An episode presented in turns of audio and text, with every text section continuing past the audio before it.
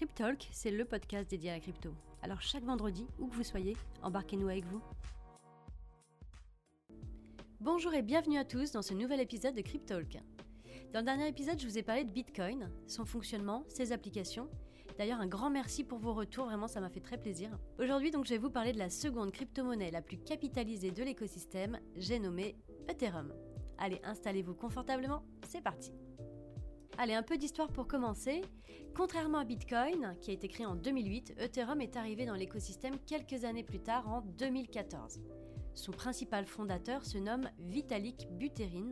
C'est un jeune homme russe qui se caractérise par son obsession et son talent pour les systèmes informatiques. Il est né en 1994 à Kolomna, en Russie, et il émigre au Canada à l'âge de 6 ans.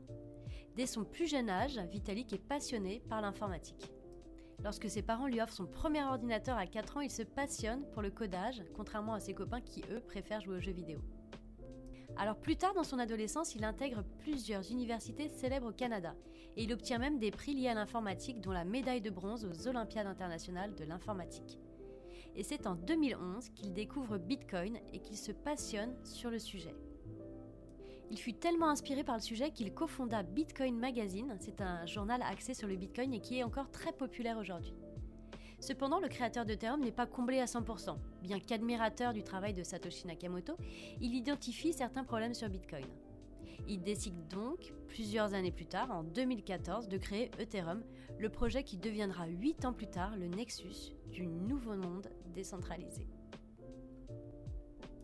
Alors qu'est-ce que Ethereum?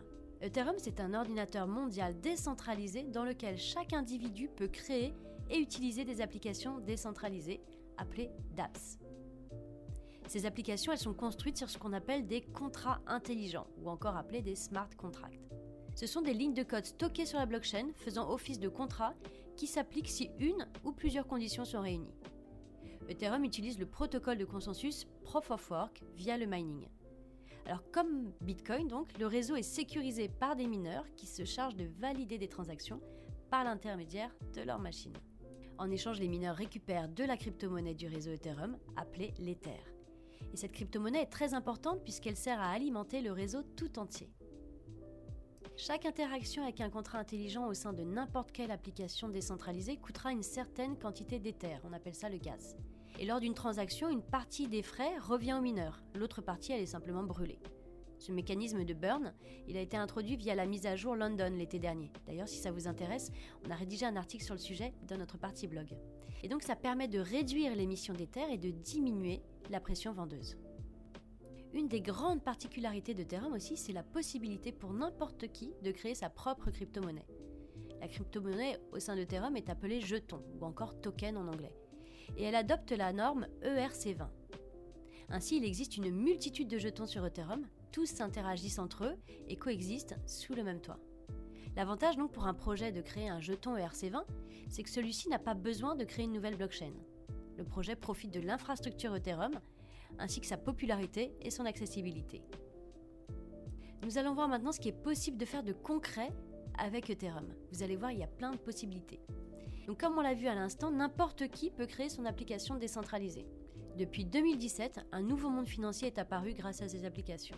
Je pense certainement que vous avez déjà entendu parler de la finance décentralisée ou encore le DeFi. Bah, le DeFi, c'est un monde financier décentralisé qui est construit sur des dApps. Elle permet d'effectuer un nombre important de cas d'usage, comme par exemple échanger deux jetons entre eux sans passer par une plateforme d'échange centralisée, contracter un prêt rapidement ou encore participer à une décision de vote d'une organisation décentralisée. Et la particularité de la finance décentralisée est que celle-ci ne repose pas sur des tiers de confiance. Personne ne va vous demander qui vous êtes, d'où vous êtes, ce que vous faites. Il n'y a pas de KYC en DeFi. Donc tout le monde peut y accéder à condition de disposer d'un portefeuille Ethereum et d'une connexion Internet. Une autre encore grande application se situe au niveau des NFT. Pour ceux et celles qui ne savent pas ce que c'est, ce sont des jetons qui sont non fongibles, c'est-à-dire des jetons uniques et identifiables. Et il existe aujourd'hui des milliers d'NFT, certains plus utiles que d'autres, et leurs applications sont vraiment multiples et variées. En tout cas, ce qui est sûr, c'est qu'ils permettent de prouver l'appartenance d'un objet à une personne. Les NFT aujourd'hui sont très populaires et de grandes entreprises comme Visa, McDo, Burger King ou autres en possèdent.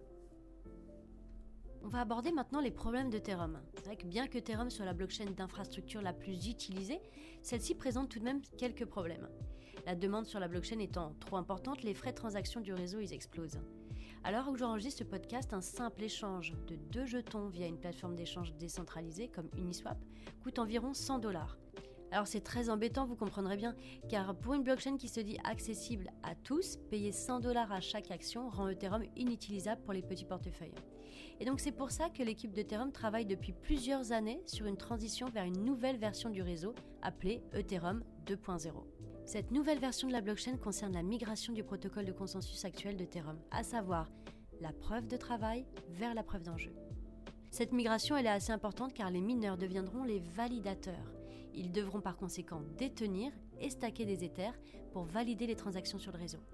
Alors l'argument qui a été pointé du doigt par les pros ETH 2.0 est que cette mise à jour rendra Ethereum plus rapide, scalable, économe, mais également plus écologique.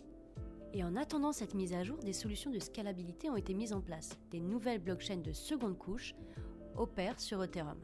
On appelle ça des Layer 2. Ces blockchains exécutent les transactions en dehors d'Ethereum, mais sont tout de même reliées à la chaîne principale.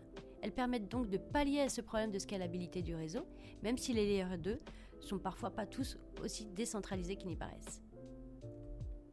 Et donc voici, c'était une brève introduction à Ethereum. Si je devais résumer en une phrase, je dirais que c'est le cœur d'un nouveau monde digital décentralisé. L'Ether est aujourd'hui la seconde crypto-monnaie la plus capitalisée derrière Bitcoin. À l'heure de l'écriture de ce podcast, l'Ether vient de franchir son plus haut historique qui se négocie actuellement à 4455 dollars. Son écosystème connaît également une très forte adoption. La valeur totale verrouillée dans la finance décentralisée sur Ethereum a dépassé 168 milliards de dollars. Ce podcast est maintenant terminé. Merci beaucoup de l'avoir écouté. J'espère qu'il vous aura plu. Si c'est le cas, je vous invite à liker le podcast, le mettre en favori pour ne rater aucun épisode. C'était Chloé de Filmaning. Je vous dis à très bientôt.